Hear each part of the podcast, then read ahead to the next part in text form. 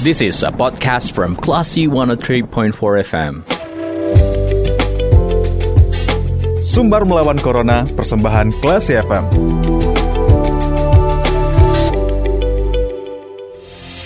Dari Bumi Karang Putih Darung Padang, menurut for Kelas FM, this is the actual radio. Assalamualaikum, selamat sore kelas people. Saya Anda mencermati Comfort Time bersama Sidita Indira. Dan kali ini kita langsung ya Anda bisa mencermati sumber melawan corona. Kita akan membahas perkembangan Sumatera Barat di tengah masa pandemi saat ini.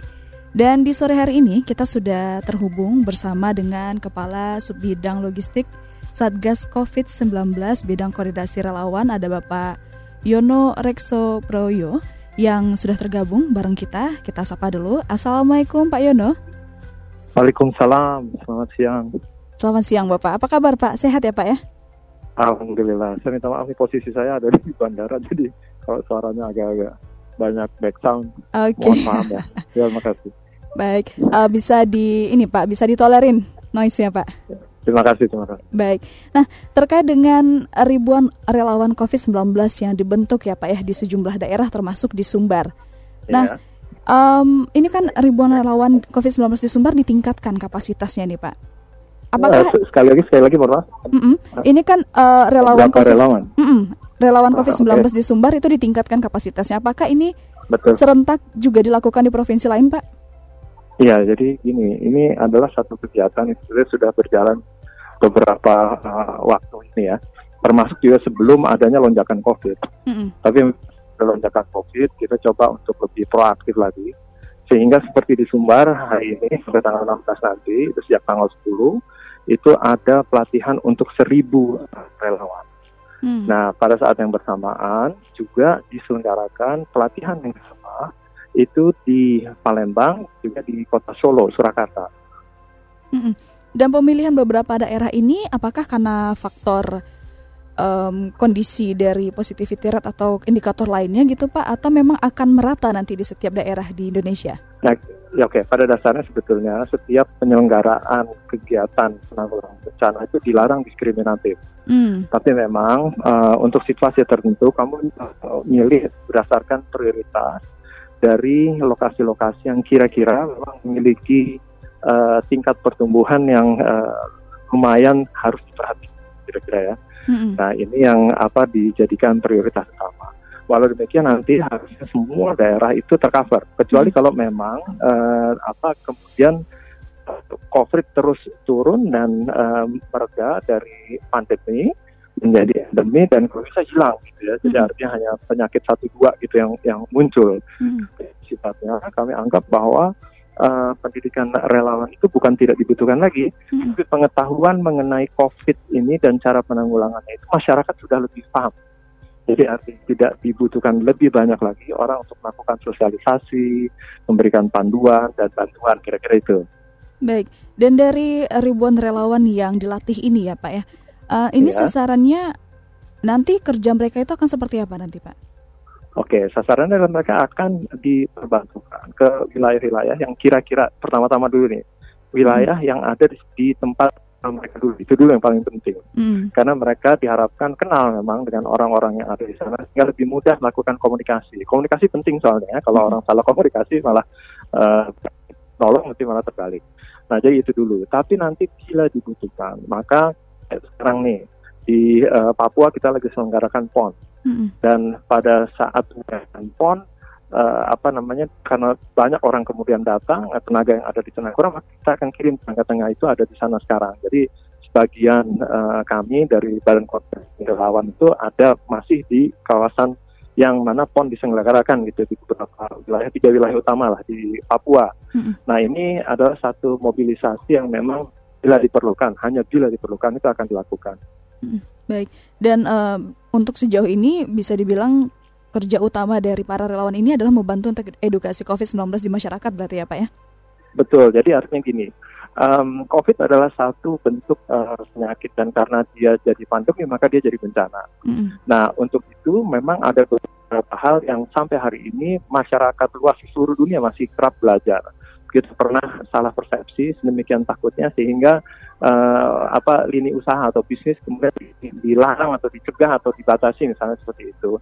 Mm. Pada dasarnya sebetulnya yang ingin disampaikan dalam perhatian seperti ini itu adalah untuk uh, kita tetap memperlakukan seperti keadaan kita sehari-hari dalam kegiatan tapi kita harus tahu bahwa dengan adanya pandemi maka ada beberapa kebiasaan yang harus kita rubah. Mm-hmm. Kayak misalnya sekarang kalau kita Indonesia nih ya orang Indonesia itu di mana-mana senangnya ngobrol, mm-hmm. lalu senang ngerokok nongkrong bareng gitu ya, yeah. uh, ngopi bareng gitu. Itu nggak apa-apa selama kita paham bahwa penularan itu terjadi atau ada uh, lepasan uh, dari virus dan segala macam sehingga pada saat kita ngobrol dengan kawan-kawan ya sebaiknya pakai masker kalau misalnya kita uh, apa nggak mau pakai masker kasih jarak itu itu dari dua setengah meter lah hmm. karena proyektil itu akan mental sekitar dua meteran gitu ya kalau kita dua setengah meter kita aman gitu sekarang kan dibilang satu setengah meter gitu ya tapi kita ambil jarak yang aman nah ini sebabnya kenapa protokol 3M itu adalah satu-satunya yang sudah terbukti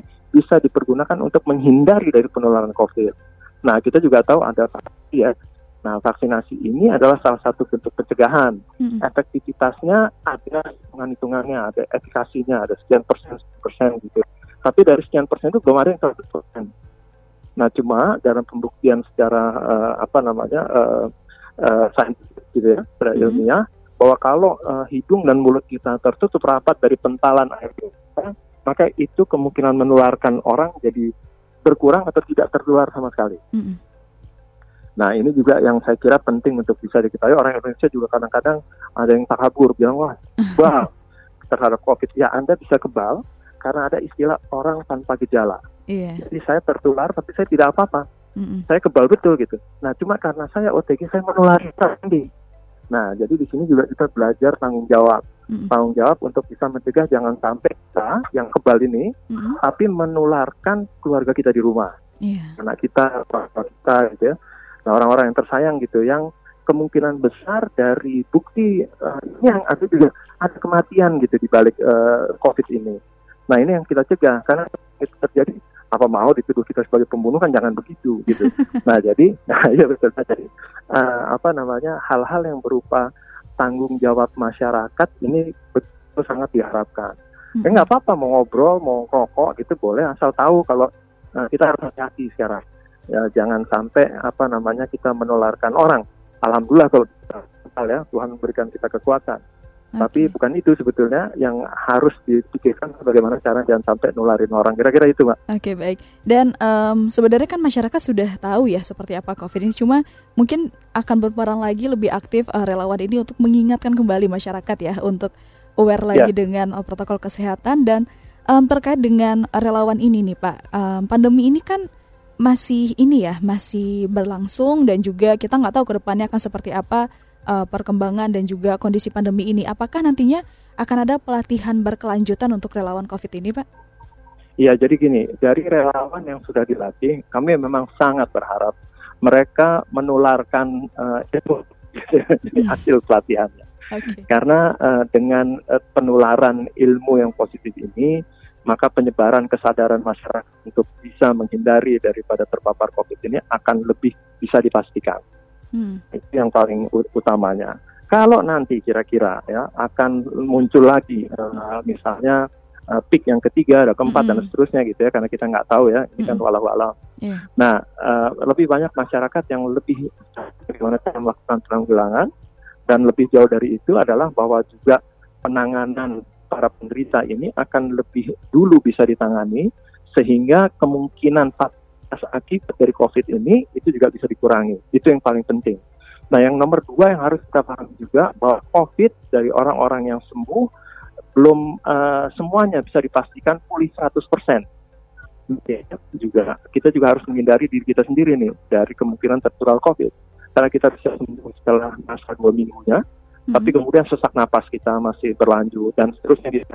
Nah ini yang saya kira uh, harus dijadikan uh, apa namanya perhatian uh, untuk masyarakat banyak bahwa bukan hanya bagaimana cara menghindar, tapi juga tahu akibatnya gitu, sehingga hmm. kita betul apa yang harus kita ambil gitu sebagai langkah uh, prevensi.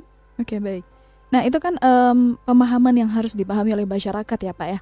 Nah, yeah. kalau kita melihat dari para relawan ini kan latar belakang mereka semuanya berbeda-beda nih, tidak macem -macem ada ya, macam-macam, ya. tidak ya. Uh, mungkin basic tentang medisnya ya sebatas umum gitu ya. Nah, ya. apa yang ilmu dikasih ke mereka itu kan berdasarkan kondisi pandemi saat sekarang gitu ya Pak. Misalnya pandemi ini ada perkembangan lagi nantinya, apakah nanti akan ada pelatihan lanjutan untuk para relawan ini? Ya, gini, insya Allah sebetulnya uh, penanggulangan atau penanganan dari kebencanaan ini hmm. di Indonesia itu diatur lewat Undang-Undang 24 tahun 2007 tentang uh, penanggulangan bencana.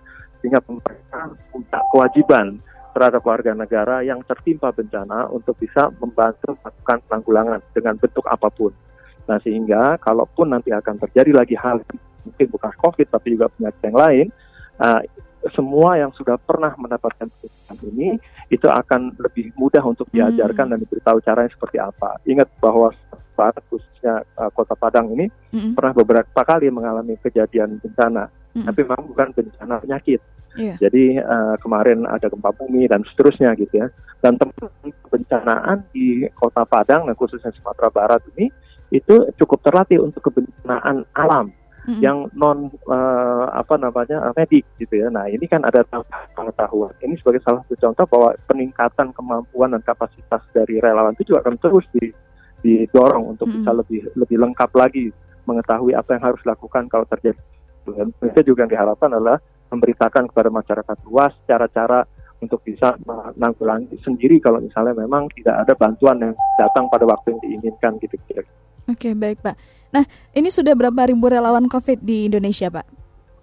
Sampai hari ini kalau nggak salah ada sekitar 15 ribu uh, karyawan, eh, karyawan, relawan ya? Di, maaf saya salah. Uh, relawan yang sudah di, uh, dilatih ya mm-hmm. dari berbagai lapisan uh, masyarakat gitu ya dan organisasi-organisasi uh, gitu mm-hmm. sehingga banyak sekali saya kira uh, yang apa namanya sudah bisa digerakkan memang yang jadi tantangan ini adalah pada saat kita menyiapkan relik. Kita pernah dulu waktu sebelum ada peningkatan mendadak beberapa bulan yang lalu itu ya, kita melakukan pelatihan. Dan pada saat melakukan pelatihan, kemudian penularan COVID-nya melandai. Hmm. Nah itu banyak relawan juga yang bertanya-tanya, mau diapain Pak?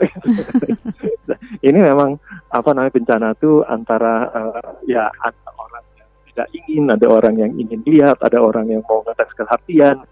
Hmm. Tapi yang paling penting adalah sebetulnya bukan soal pada saat diterjunkan karena semua yang disiapkan ini adalah rencana kontingensi. Jadi satu rencana yang disiapkan untuk tidak bergunakan sebetulnya kita doakan agar jangan terjadi. Tapi kalau sampai terjadi maka ya kita bisa apa namanya mengurangi lah penderitaan itu yang harusnya eh, kita alami pada saat bencana itu tiba. Nah, jadi tujuannya untuk itu sebetulnya. Nah, kita akan terus dan kalau bisa 200 juta orang Indonesia ini ya sadar bencana dan tahu betul gitu bagaimana cara menanggulangi uh, masalah ini. Nah, sehingga yang disebut uh, kalau kita ada istilah desa tangguh gitu. Nah, kita bisa bilang kalau kita jadi satu negara tangguh. Nah, harusnya kayak begitu tuh. Tapi ya masih jauh lah. Oke baik dan kita berharap ya para ribuan relawan ini benar-benar um, efektif ya Pak ya membantu untuk um, ya, melandaikan kondisi pandemi di Indonesia gitu ya. Insya Allah, insya Allah ya. Kalau kita sama-sama, jadi bukan hanya mereka, mereka memang yang dibebani tugasnya, tapi tanpa dibantu sama peran serta masyarakat luas, mm -hmm. ya percuma lah. Artinya nggak ada yang hebat uh, sendirian itu semua harus kerjasama. Oke baik, terima kasih Bapak sudah uh, Sama-sama. mengabarkan kepada kita bagaimana ya perkembangan dari para relawan di Indonesia khususnya di Sumatera Barat juga dan sudah menyempatkan waktu walaupun dalam perjalanan ya Pak ya. Iya, nggak apa-apa ini kewajiban. Tapi ingat ya, uh, eh, 3M paling sedikit di tangan, pakai masker dan apa namanya jaga jarak, jangan sampai lupa. Oke siap Pak. Dan Selamat melanjutkan aktivitas Pak, semoga perjalanannya lancar. Terima kasih, terima kasih. Baik. Selamat siang. Assalamualaikum. Waalaikumsalam warahmatullahi wabarakatuh. Baik kelas people, itu dia obrolan kita bersama dengan Kepala Subbidang Logistik Satgas COVID-19 Bidang Koordinasi Relawan ada Bapak Yono Rekso Proyo yang menjelaskan bagaimana perkembangan dari ribuan relawan COVID-19 yang dibentuk di sejumlah daerah termasuk di Sumatera Barat. Kalau gitu saya Dita Indira, kita ke program selanjutnya. Terima kasih. Anda sudah mencermati program Sumber Melawan Corona. Cermati podcast obrolan ini di www.classfm.co.id atau download aplikasi Classy FM.